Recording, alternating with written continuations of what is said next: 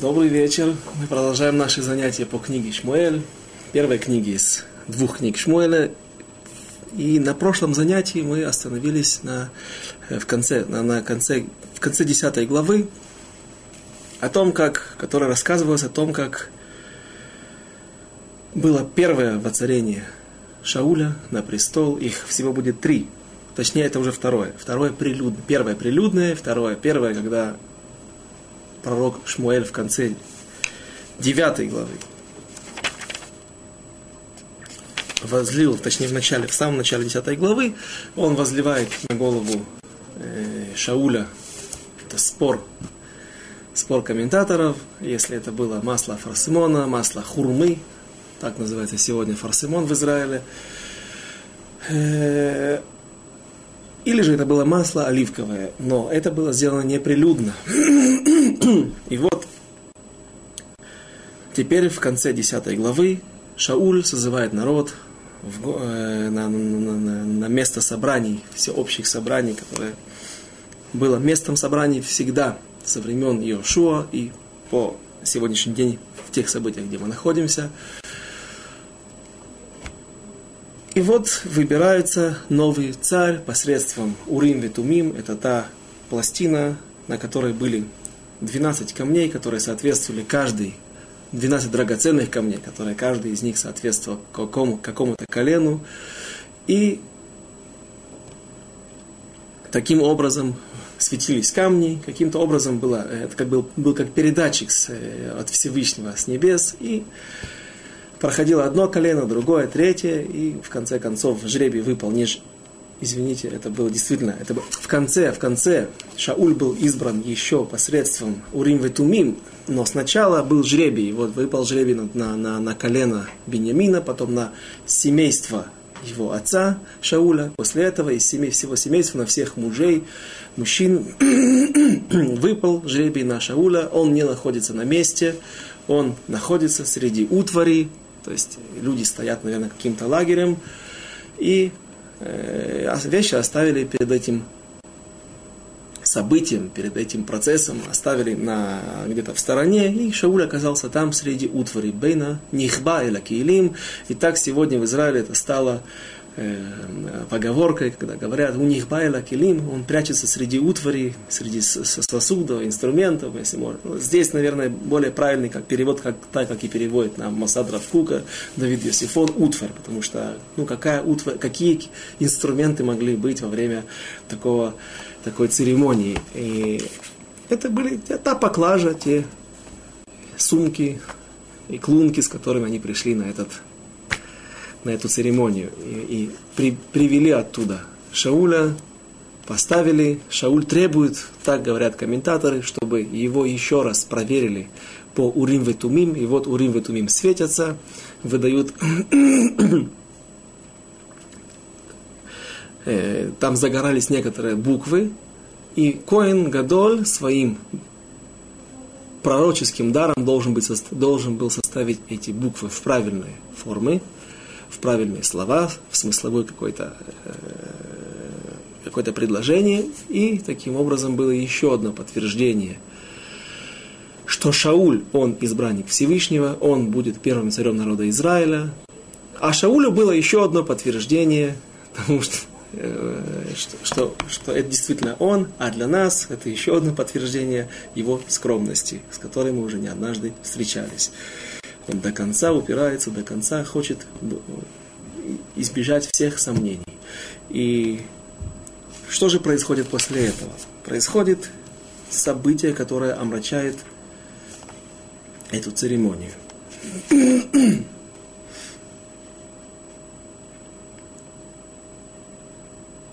Двадцать пятый стих, десятая глава, двадцать пятый стих. Вайдабер Шмуэль, пророк Шмуэль Эль Хаам, את משפט המלוכה, ויכתוב בספר וינח לפני השם, וישלח שמואל את כל העם איש לביתו. И рассказал, пророк Шмуэль изложил народу обычаи царства и записал в книгу, наверное, какой-то свиток, и положил перед Всевышним, и отпустил Шмуэль весь народ, каждого в дом свой. стих 26. «Вегам Шауль галах лебейтор гивата, וילכו עמו החיל אשר נגע אלוקים בליבו, בליבם. И также Шауль вернулся в свой дом, Гивата, Гива, Гиват Шауль, Вайлху ему и пошли с ним вместе Аншея Хайль. Аншея Хайль – это люди, которые, э, которые Всевышний коснулся их сердца, которые увидели в этом, поскольку эта церемония произошла посредством Всевышнего, посредством пророка, нет никаких сомнений, что это желание Всевышнего, что это действительно великая заповедь, и поэтому они пошли за Шаулем, дать ему почести, выказать ему нужное, дать ему э, нужную славу, которая полагается царю, и принести ему дары, подарки. Я недавно, как-то я жил в Бейтаре несколько лет назад, и недавно там были выборы, выборы в мэрию. И местное население раскололось на два лагеря, были ожесточенные, э, ожесточенная предвыборная кампания. Но что интересно, что когда выбрали Рава Рубинштейна быть главой города Бейтар, который находится в Гуше Цион, недалеко от Иерусалима, э, то в магазине, который торговал сувенирами, разные вазы красивые, большие, какие-то картины, благословения на стену. Не осталось ни одного предмета на полке. Были сотни, может быть, даже тысячи предметов совершенно разного производства, разного,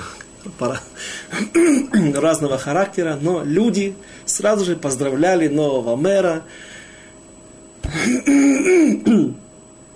тем самым выказывая ему, давая ему какой-то почесть, какие-то, э, радость вместе с ним. Тоже произошло здесь, но не все это сделали. И этот, это событие, оно проливает очень нехороший свет на всю будущую карьеру Шауля. Написано, негодяи же Аншей Блиааль, Давайте прочитаем. 27 стих. Увней Блиааль Амру Майя Зе. Даже не называют его по имени люди, негодные люди, которые блия-аль, как мы уже не раз сталкивались с этим словом, так Пнина называет, Хана называет Пнину, Иша блия-аль, так сыновья Эйли называются, Бней блия-аль, люди, которые сбрасывают блиоль, сбрасывают ярмо небес над собой, то есть не признают волю Всевышнего, силу власть Всевышнего над ними, власть Всевышнего над этим миром. Люди эти сказали, «Майю шейну зеш», как что, как может спасти этот нас человек, нас этот человек? И, как они сказали, Зе, даже не человек и не по имени, Зе, этот. Разве спасет нас этот? Воевзу, и презрели его, опозорили его, велой виуло минха, и не принесли ему подарки. Ваики Махариш. И было, что он, и он молчал, промолчал, не ответил. И в, Мас... в, трак... Э, в Вавилонском Талмуде. Мудрецы говорят так, что в этот момент, когда он не ответил, уже сейчас он должен был показать свою власть, показать крепкую руку, наказать преступников, а эти люди, они преступники, они приступили закон Всевышнего, волю Всевышнего, до, за то, что Шауль промолчал из-за своей слабохарактерности, из-за своей мягкости, из-за своего рахманута, милосердия, уже здесь он потерял шансы на правление. Это друж, это такое трактование, потому что это не написано прямым текстом, и истинные причины не истинные, а откры, открытые причины, когда это написано воочию, открытым текстом, черным по белому. Об этом говорится в других главах, в последующих главах, после того, как дважды Шауль оступится и не выполнит волю пророка, то есть, иными словами, волю Всевышнего. Э, там будет написано, что вот за, за первый проступок Всевышний отвергнулся от тебя, что ты не, унаслед, не сможешь наследовать свой престол своим сыновьям. А после второго проступка, когда он не уничтожил полностью все, что принадлежало Амалеку, и самого царя Амалека оставил, и в ту же ночь родился, был зачат ребенок, который, от которого произойдет Агаг, который Аман, извините, Мелех Агаг, царь Агаг не был убит, его пощадили, и за ту одну ночь, на которую его оставили жить, он пришел на свою наложницу, и от нее произошло, прошла линия, от которой произошел Аман, который в будущем хотел уничтожить и практически смог, очень был близок, не дай бог, к этому.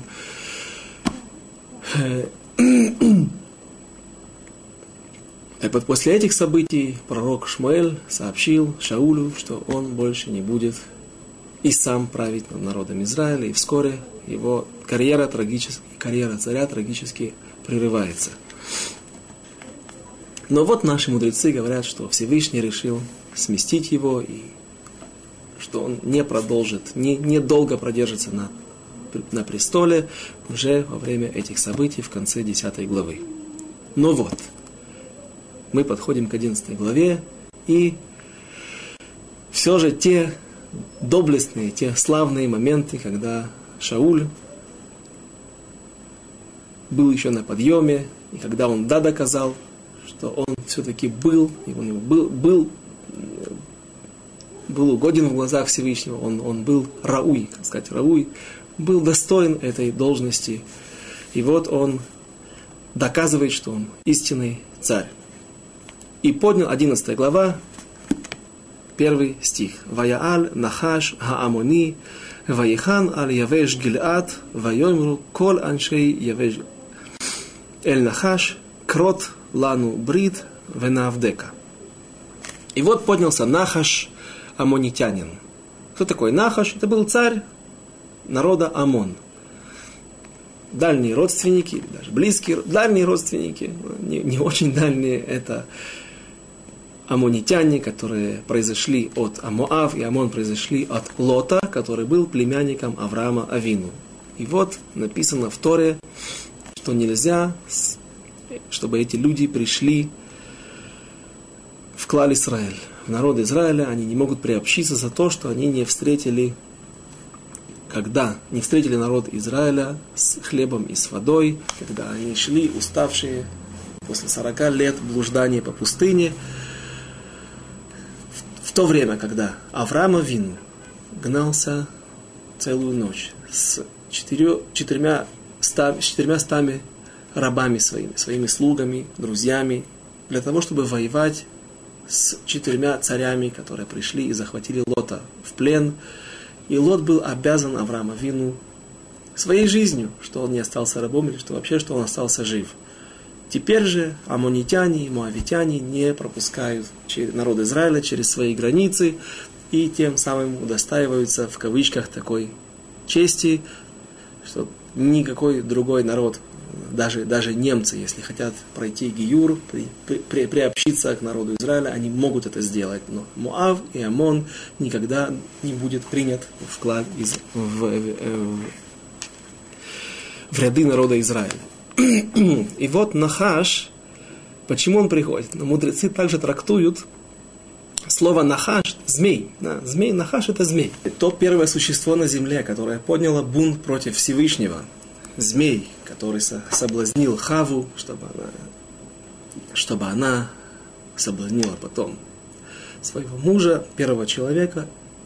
Это существо и сейчас приходит как бы его олицетворение в том имени, приходит на народ Израиля для того, чтобы проучить его, потому что все враги приходят на народ Израиля только для того, чтобы проучить, когда народ Израиля не в порядке и поступает недостойно по отношению ко Всевышнему.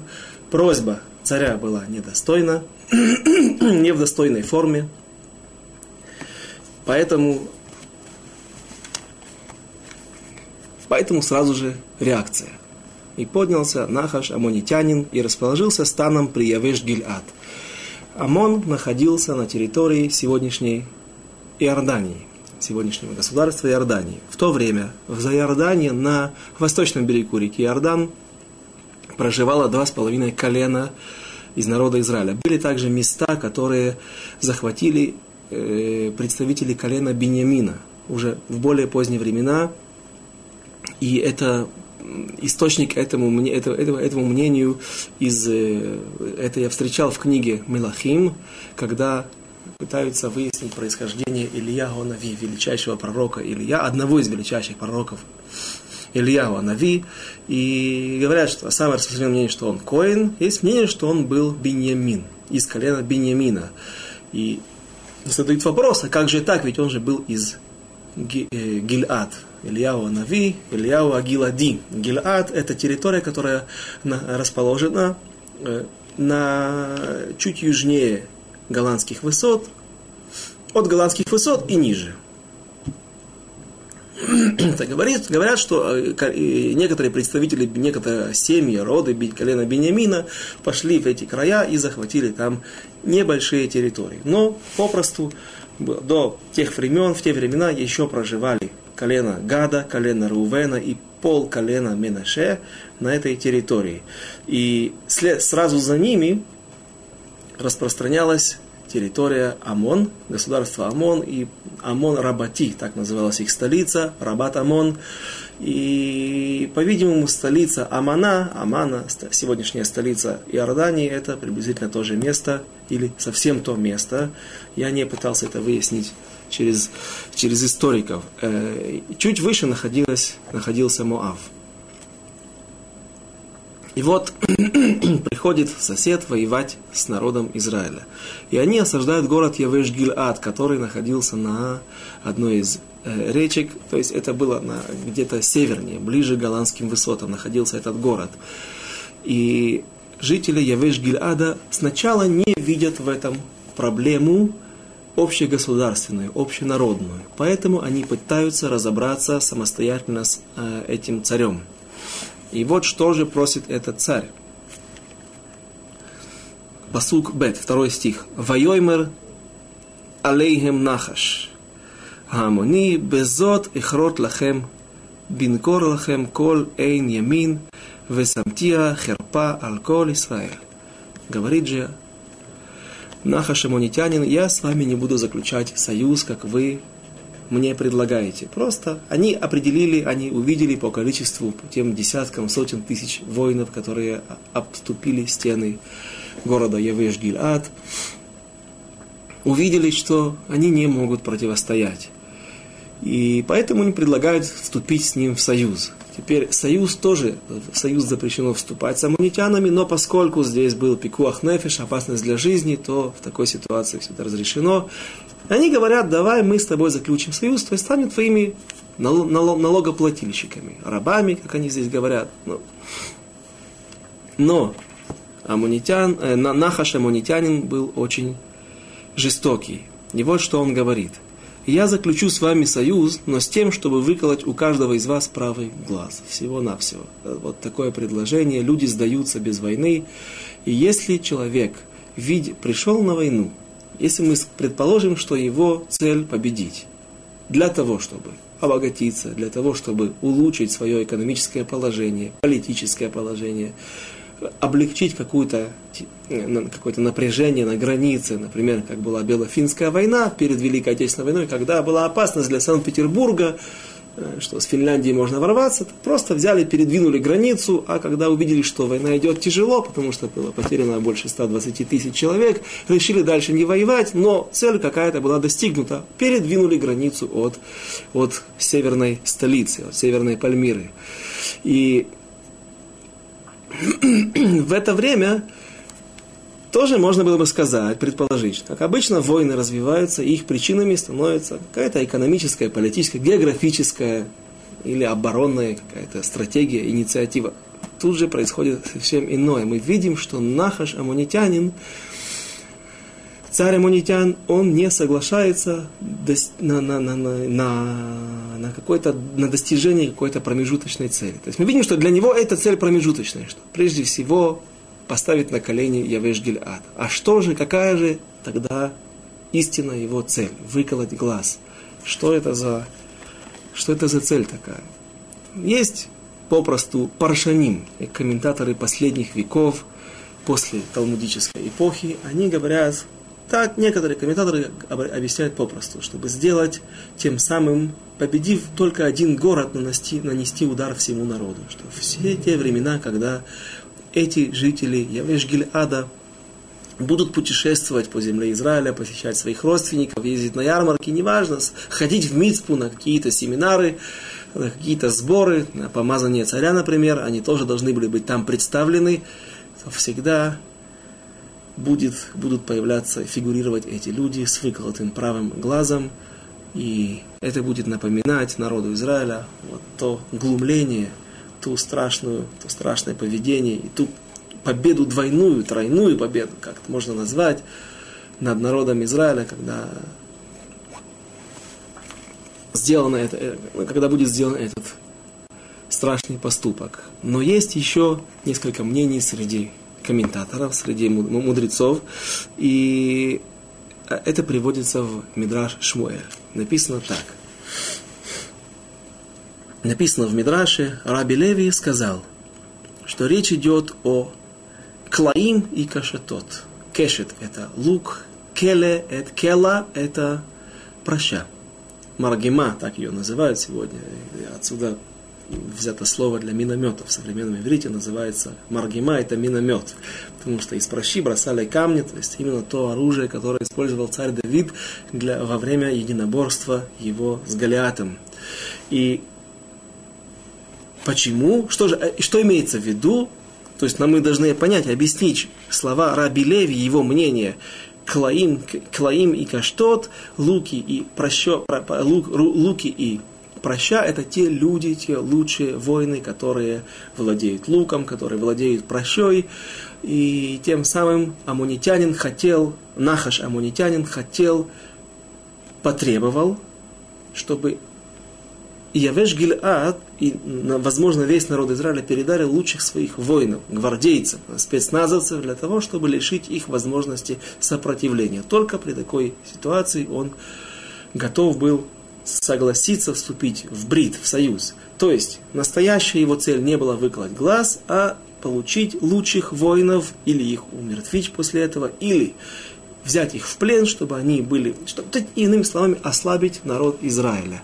А как Рабилеви вообще до этого доходит, есть Махмада и Найм, есть такие места, есть такие стихи, в которых называются лучшие воины народа Израиля, называются Махмад и Найм. То есть употребляется здесь слово айн. Махмад – это милость. Когда мы читали слова о Торе, улеми, аллеха, коль, хемдат Исраэль. Хемда – это все вожделенное, там имеется в виду Тора. Когда пророк, пророк Шмуэль говорит это о Шауле. Кому, как не тебе, все вожделенное в народе Израиля. Но Махмада и Наим – это, то есть, милость в глазах, то, что доставляет удовольствие глазу. То есть богатыри, лучшие воины народа Израиля. Это одно мнение. Раби Симон сказал, это Сангедрин. То есть Нахаш Амонитянин потребовал передать им Сангедрин, лучших мудрецов, 70 мудрецов, 71 мудрец народа Израиля. И это тоже люди, которые называются Махмада и Наим, они приятные, их любят, это лидеры народа Израиля. И третье мнение – что он приказал, чтобы ему свезли все свитки Торы, или один свиток Торы, так, не знаю, в Мидраш Моэль я не нашел с комментаторов, которые от Митьяхасим, которые каким-то образом пытаются это прокомментировать, но э, кавана, смысл, да, мы можем здесь объяснить. Написано в Торе, в книге Дворим. То есть какой смысл третьего мнения мудрецов, Рабанан, говорят так, в отличие от Раби Симона и Раби Леви, они мудрецы говорят, что это была Тора. Речь идет о свитке Торы или о всех свитках Торы всего народа Израиля. Потому что написано в Торе, да не войдет мамзер незаконорожденный, извините, это написано в книге Дворим в недельной главе Тейцей, 23 глава, да не, войдет мамзер в, в, в общество Всевышнего, и поколение десятое не войдет его. Не может войти амонитянин и моавитянин в общество Господне, и десятому поколению их нельзя войти в общество Всевышнего вовеки. За то, что не встретили они вас хлебом и водой на пути, когда вы вышли из Египта, и за то, что он нанял против тебя Билама, сына Беора из Птора.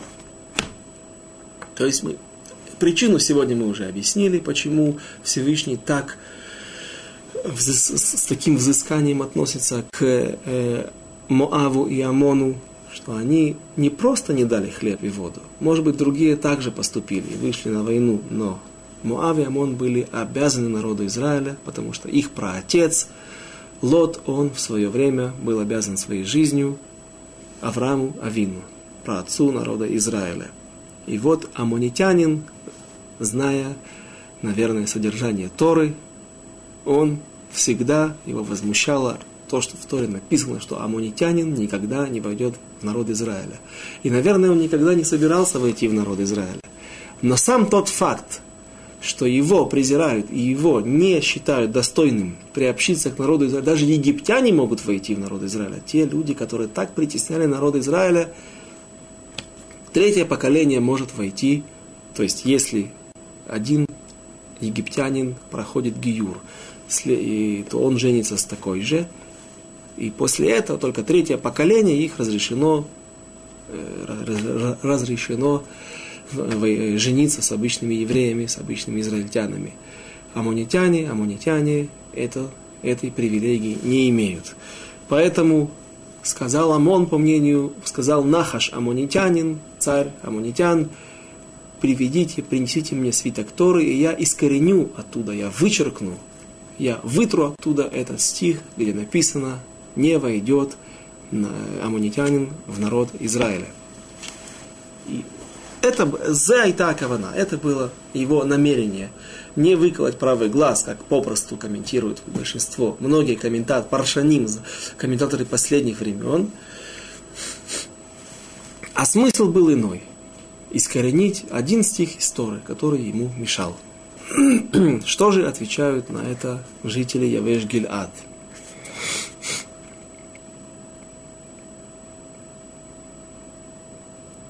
Третий стих. Вайоймру элав зикне явеш הרף לנו שבעת ימים, ונשלח מלאכים בכל גבול ישראל, ואם אין מושיע אותנו, ויצאנו אליך. Отвечает ему старейшины, тот Сангедрин, который хотел, хотел уничтожить или взять в плен Нахаш Амунитянин, по мнению раби Симона из Мидраша. И сказ... Эти старейшины сказали, дай нам сроку семь дней, и мы пошлем послов во все пределы Израилевы, и если никто не поможет нам, тогда выйдем мы к тебе. И вот четвертый стих. То есть теперь когда? И это очень хорошо понятно по объяснению мудрецов, что идет речь о Торе, идет речь о мудрецах, или идет речь о юношах, о лучших бойцах народа Израиля, как бы там ни было, Теперь речь идет не о местном значении, о, не о местных проблемах города Явиш Гильад, а речь идет теперь о всем народе Израиля. Это вещь, которая Тора, например, по третьему мнению мудрецов, это вещь, которая принадлежит всему народу Израиля, поэтому сейчас они не пытаются самостоятельно решить свою участь, самостоятельно выйти из этого положения, а отсылают гонцов в землю Израиля, на западный берег реки Иордан. Вспоминается все время э, из детства телепередачи из «Сегодня в мире» или программы «Время». Беспорядки на западном берегу Иордан.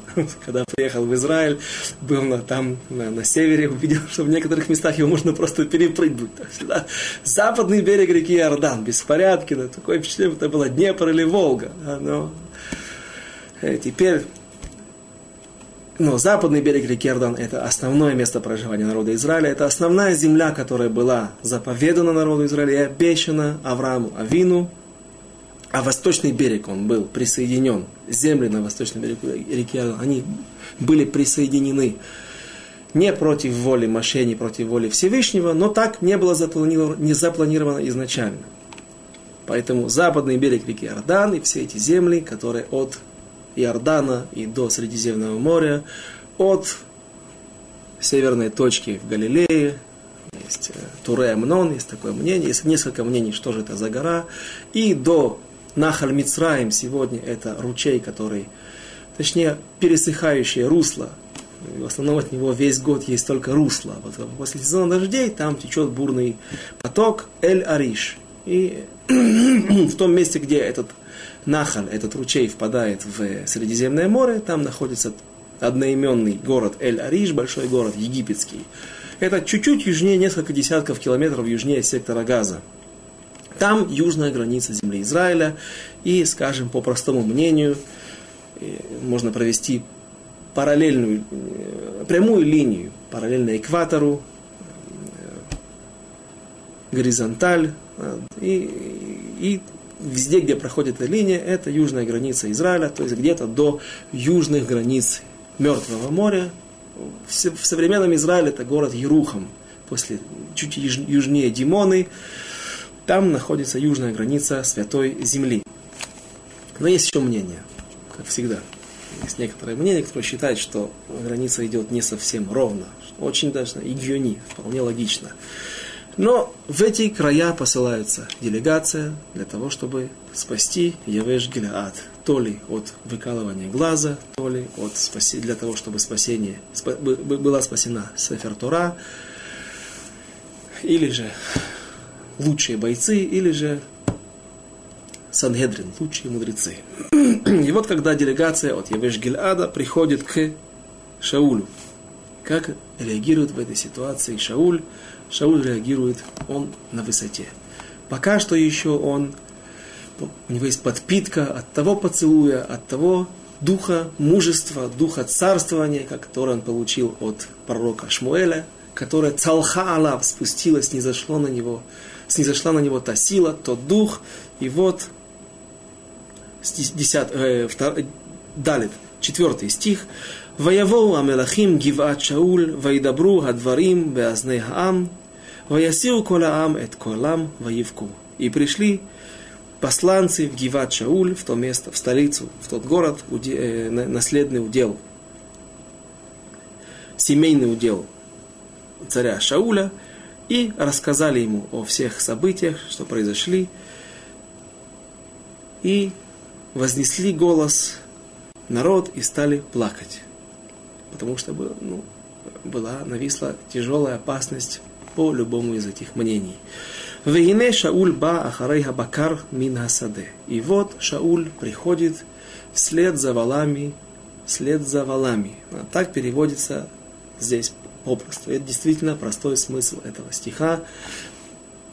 И так говорит Радак, кто хочет обратить внимание, прослеживать, Радак, Равдовит Кимхи, он был Кимхи это кемах. Сейчас перед Песахом всегда говорят ким, кимха, да, кимха де, де, де писха, да, кемах Песаха. То есть та заповедь, что мы должны скушать кизайт, определенную меру, определенный размер мацы. Так вот, тот еврей, у которого нету мацы, он на нас, на других евреях, на других на членах общины, народа Израиля есть обязанность позаботиться о том, чтобы у каждого еврея была, был кизайт мацы. И это называется на, на арамейском языке ким хаде писха кемах шель песах. Деньги, да, дздака, которая олицетворяет собой те нужды. И вот Рав Довид Кимхи, так было его имя, может быть, они были какие-нибудь мельники, вот, но поэтому была такая фамилия.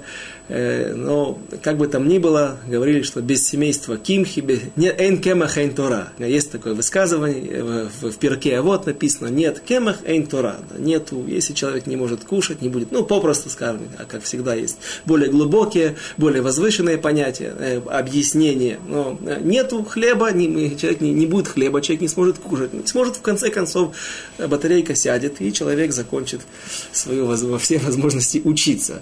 Так, как бы иносказательно говорили, эйн кема хейн тора, нету без, без Равдовид Кимхи, да, его, его, также отец его часто, он, сам Равдовид Кимхи приводит комментарии своего отца.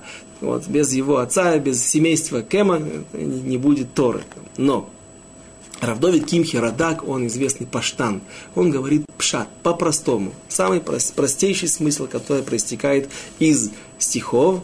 И, разумеется, здесь он не уходит в какие-то дебри, в какие-то, ну, наверное, не хорошо говорить о мидрашах и о комментариях, о трактовании наших мудрецов, как правило, в Вавилонском Иерусалимском Талмуде. Э, но он говорит, что да, действительно, Шауль шел, возвращался с поля, с пахоты, он пахал на валах, или же какие-то коровы возвращались со своих, ста, со своих эм, э, пастбищ, и вот он возвращается вместе с крестьянами домой. Раши говорит, так объяснять нельзя. Почему? Потому что царь Давид, э, царь Шауль, он царь. Он не просто Шауль, он перестал быть простым, частным лицом. И это осквернение его поста, осквернение его положения. И Раши лефиши тато, Раши в соответствии с его позицией, в соответствии с его мнением, его комментарием, потому что в 10 главе, в седьмом стихе, написано так у кого есть текст перед глазами, э, перед собой, можно легко перевернуть одну страницу, и мы находимся там. 10 глава, 7 стих. «И вот, когда сбудутся с тобой эти знамения, те три группы разных людей с подарками, без подарков, с инструментами музыкальными и так далее, то, что мы популярно разбирали целый урок.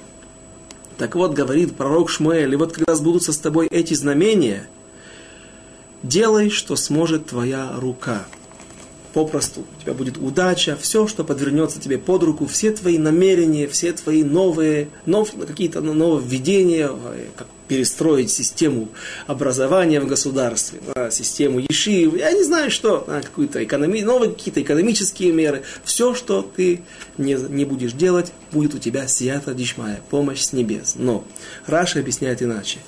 Эти слова, что сможет твоя рука, сделай себе царские одежды и разную другую атрибут, регалии, царские регалии, то есть, возможно, скипетр, на самом деле царь израильский, еврейский должен сидеть на троне не с пистолетом, не с саблей, не с посохом, не со скипетром, а именно с Тора. Об этом мы уже со свитком Торы, который сам должен написать.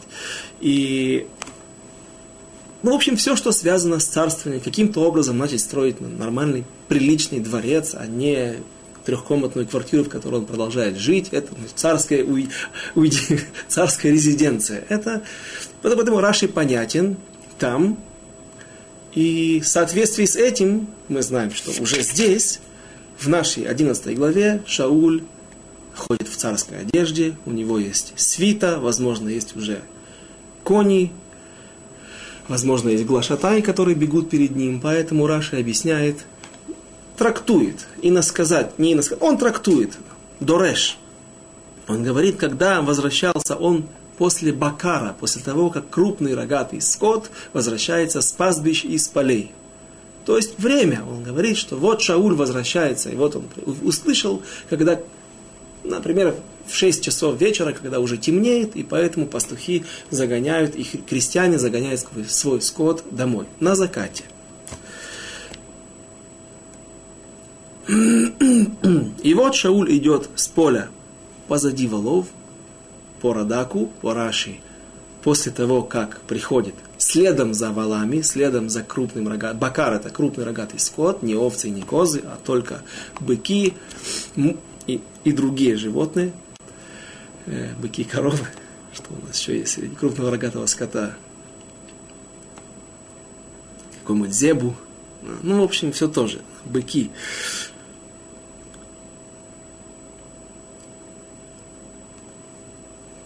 И сказал Шауль, что случилось с народом, что он плачет. Шестой, пятый стих. Вейне Шауль, извините, шестой. Вейне Шауль ба ахрея бакар, Вайомер Шауль мале ам киевку ваисапруло эт диврей аншей явеш. И рассказали ему слова старейшин из города Явеш, Явеш Гильат. Шестой стих. Ватицлах руах элоким аль Шауль, бешамо это дворим эле, ваихар апомеот. И спустился, снизошел на Шауля дух Всевышнего, тот дух мужества, когда он услышал слова эти и воспылал гнев его, Седьмой стих.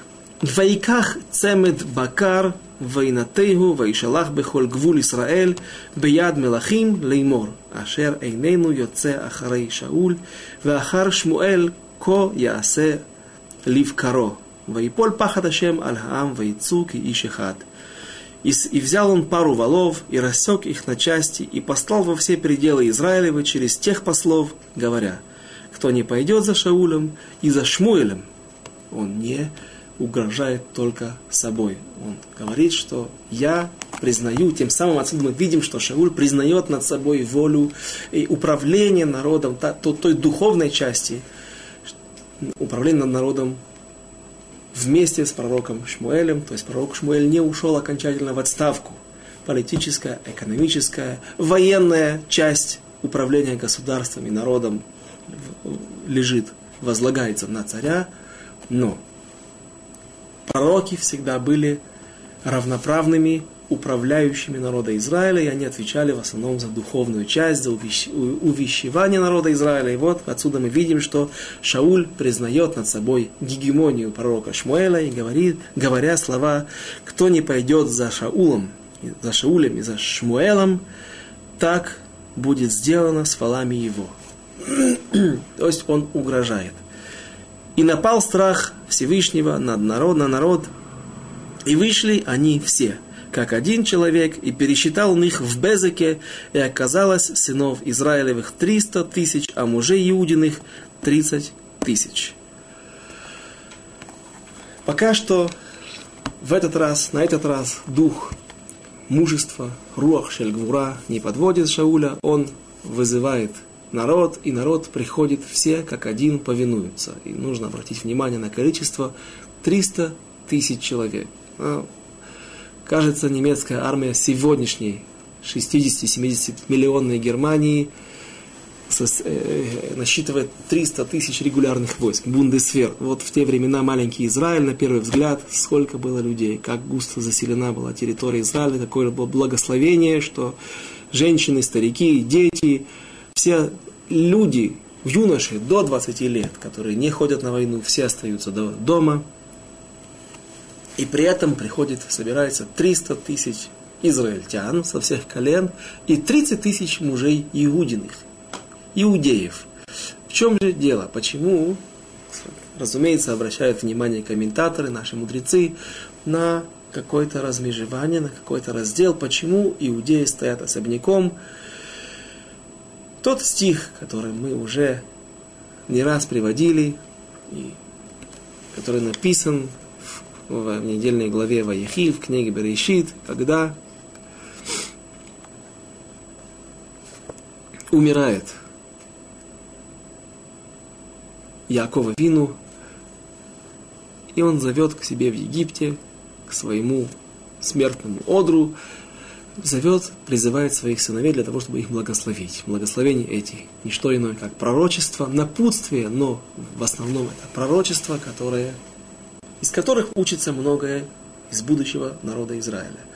И из слов, из благословений Иуды следует такое, для, предназначенного для Иуды, слова звучат так, а часть из этого благословения звучит так, «Велоя сур шевет ми Иуда», и не будет отстранен скипетр от, то есть тот признак царской власти от колена Иуды, то есть, как мы знаем, в будущем и до конца дней – до, приход, до прихода Машеха Бимхира Беямейну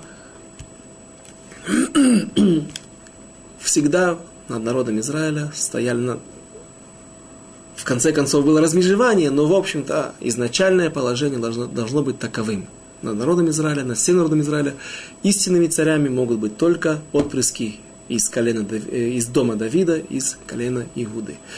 И, по-видимому, колено Иуды каким-то образом показывают свою, свое несогласие. Они не могут противостоять повелению пророка, пророка Шмуэля. Но какое-то внутреннее, возможно, это, эти, этот стих пришел указать нам на какое-то внутреннее несогласие колена Иуды, и поэтому их описывают как 30 тысяч, как отдельным, особняком. И возможно, что не все люди пришли из колена Иуды. Если из всего народа Израиля собралось 300 тысяч человек, и не все колени были многочисленными. Колено Бениамина вообще насчитывало всего несколько десятков тысяч человек и к этому времени. Колено Иуды было самым большим, как известно, одном, одним из самых больших. И, наверное, они могли представить на фронт, на бой намного больше. Но здесь обращают внимание на 300 тысяч и отдельно колено Иуды. Но все же цифра очень впечатляющая. Что же происходит дальше?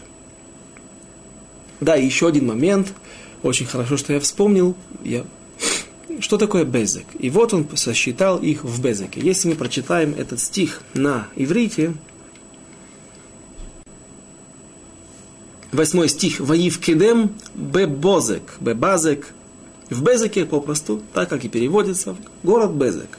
И этот город был известен, э, когда еще в книге Иошуа описывается событие, когда Иошуа бин Нун заходит в землю Израиля, и они пытаются, точнее, не, пытаются и захватывают часть за частью земли Изра... Э, территорию земли Израиля. Один, один из тех царей, которые, канонейских царей, которые воевали противостояли народу Израиля, был Адуни Безек, так его звали. Господин Безек, если мы переведем. Да? Лучше не переводить, попросту. Так его звали. Адуни Безек. То есть это место было известно. И оно находилось в колене Иуды. И это вызвало некоторое сомнение в, в релевантности и в правильности перевода, если это место. И посчитал он их в Безеке. Почему? Потому что Гиват Шауль находится на территории сегодняшнего Иерусалима, где мы сейчас находимся. Сам Хархоцвим, наша студия в Талут и Шурун, находится в другом месте, но недалеко отсюда, и, возможно, даже видно в окно. Находится Гиват Шауль, один из районов Иерусалима, и это было то место, которое принадлежало колену Бениамина, и там жил, э, там родился и жил Шауль. Безек находится в Иудее, то есть южнее. Поэтому получается вещь какая-то нелогичная. Царь Шауль созывает народ Израиля для того, чтобы они собрались в другое место, не в столицу, и потом идти на амунитян, пересекать Иордан и идти на восточный берег реки Иордан, а назначает какую-то точку в другом месте, точку, где военные сборы, где собираются люди для войны, там он их пересчитывает, после этого они возвращаются, проделывают путь в сторону Иерусалима и идут на территорию Калинагада и Рувена для того, чтобы защищать своих братьев. И подобная проблема, которая более кричащая, есть в, другом, в другой главе. Откройте, пожалуйста, 15 главу. Стих 4. И сказал, или сначала прочитаем, 15 глава, 1 стих. И сказал Ша, Шмуэль Шаулю, меня послал Всевышний помазать тебя на царство, над народом его, над Израилем, а теперь прислушайся голосу речей Всевышних, Господних, так сказал Ашем Цва, Цвакот, Господь Цвакот, это Всевышний воинств, Цвакот от слова Цава, армия, Всевышний воинств, Всевышний. И интересно вспоминается здесь те, то на, на, на, наше занятие, когда мы в самом начале учили, начинали книгу, уже почти около полугода назад, начинали книгу Шмуэля, и там молилась Хана, и Хана обращалась ко Всевышнему по имени Цвакот. По имени Цвакота, то можно, можно открыть самое начало книги Шмуэль Алев,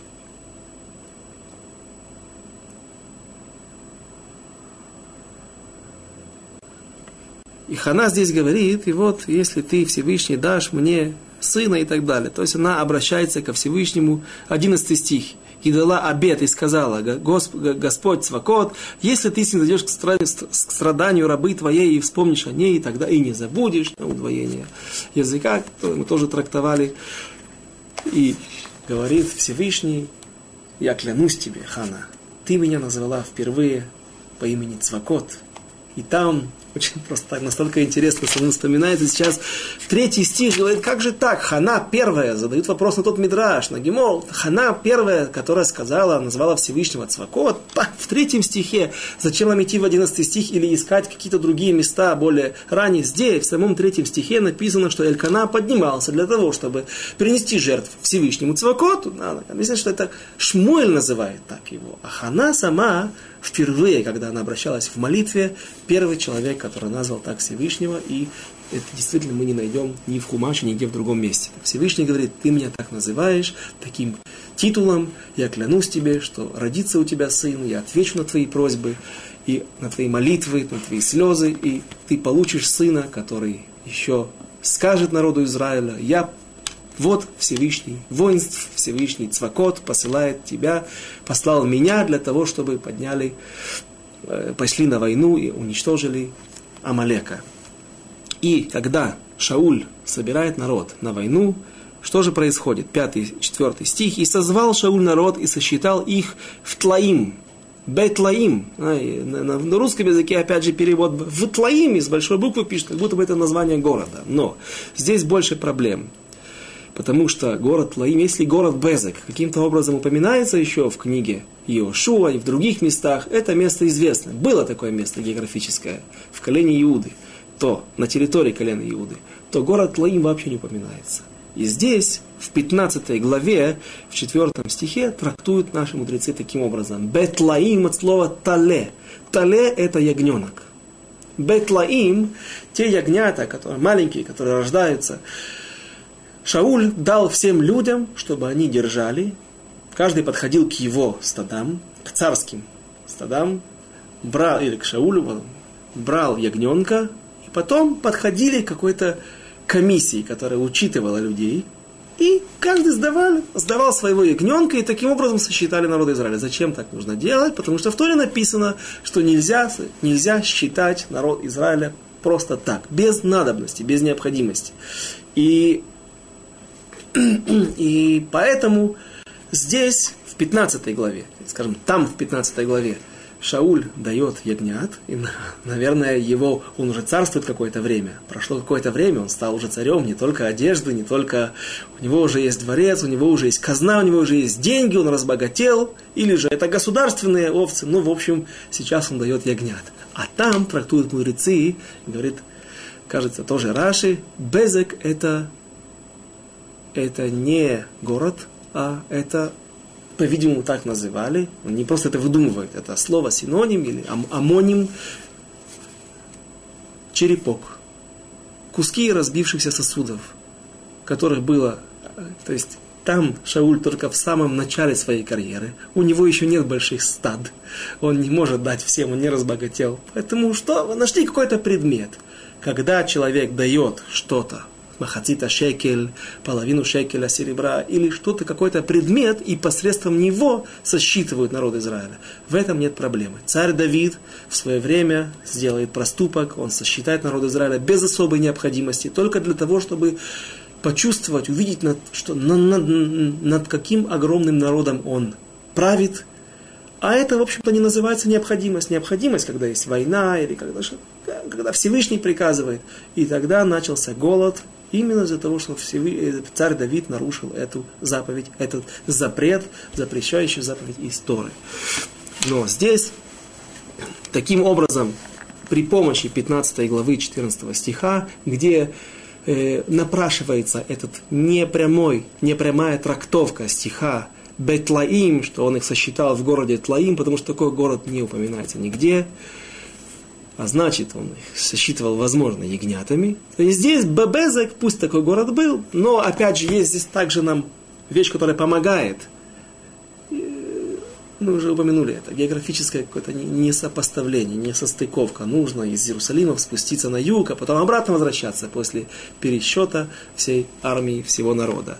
И вот он сосчитал, да, еще один момент, там в 15 главе уже количество людей, которые собираются, все это было в течение, ну, какого-то года-полтора, и мы, нам неизвестно ни о каких, ни, ни о каких эпидемиях, которые были в народе Израиля, но уже собираются идти на войной на Амалека в составе 200 тысяч человек, уже не 300 тысяч человек в народе Израиля, и 10 тысяч мужей иудиных.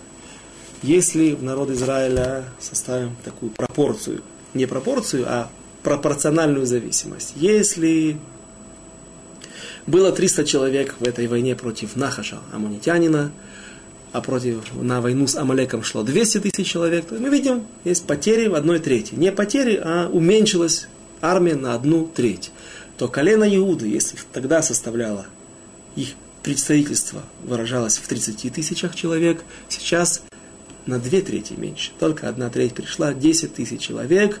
И опять же, там мудрецы объясняют, что уже все, да поскольку правление Шауля принесло больше несчастья, чем удачи и успехов народу Израиля, то первые в сердцах которых закралось сомнение, а, и которые оспаривали, скажем так, не, не, не, не воочию, не прямо, а внутри себя оспаривали правление Шауля. У них была претензия, что именно их представитель должен быть от колена Иуды царем. А это колено Иуды уже показывает свою как демонстрацию, демонстрирует, демонстрирует противостояние и несогласие. Но вернемся к тем славным моментам из карьеры э, царя, царя Шауля. И вот царь Шауль, сосчитав такое количество армии, Вайомер на Малахим. И сказал он, девятый стих, и сказал он, Малах здесь не ангел, хотя с алифом, Малах без алифа это моряк, матрос. И также сапан есть такое слово, синонима слова сфина. И Малах обычно с алифом это ангел. Ну, нередко, особенно в пророках, используется слово Малах как, как посланники. Те посланники Явеш Гильада, и Вайомеру Малахим, Абаим,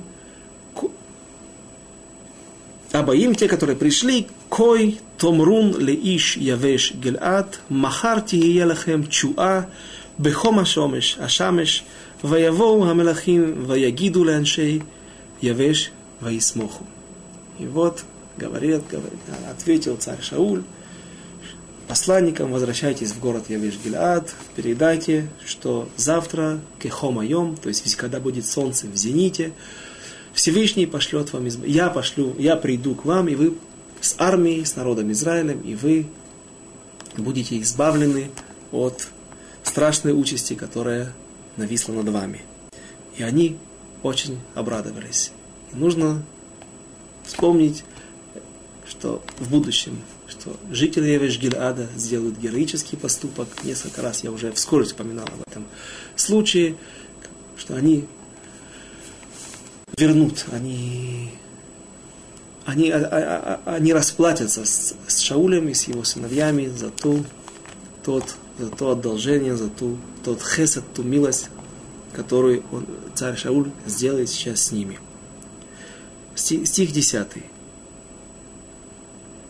Вайом ранше явеш махар неце алейхим вааситем лану бехол атов бейнейхем. Сказали жители Явеш, города Явеш, из, из, из, из, из провинции Гилад, завтра мы выйдем к вам и сделайте с нами, как вы пожелаете. То есть они тем самым сделали очень тактический, мудрый ход, расслабить врага, прикинуться тем самым, что мы, мы якобы готовы принять все, что над нами нависло, та угроза, нечего нам вам противопоставить, народ Израиль нас не поддержал, поэтому сегодня мы подготовимся морально к этому страшному испытанию, выколоть глаз или же и так далее. Все те мнения, которые мы сегодня приводили, рассматривали.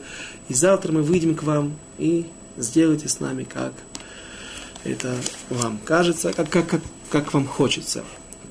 И на самом деле пришло избавление в то время, когда амунитяне уже ждали, когда им в руки упадет целый город, и они смогут проглумиться над большим городом и его населением. В это время царь Шауль поспевает со своими войсками и приходит на войну, которая закончится очень знаменательной победой и новым этапом в жизни царя Шауля. Пока что взлет, подъем в его карьере. Но об этом Байзрат Ашем в следующий раз. До свидания.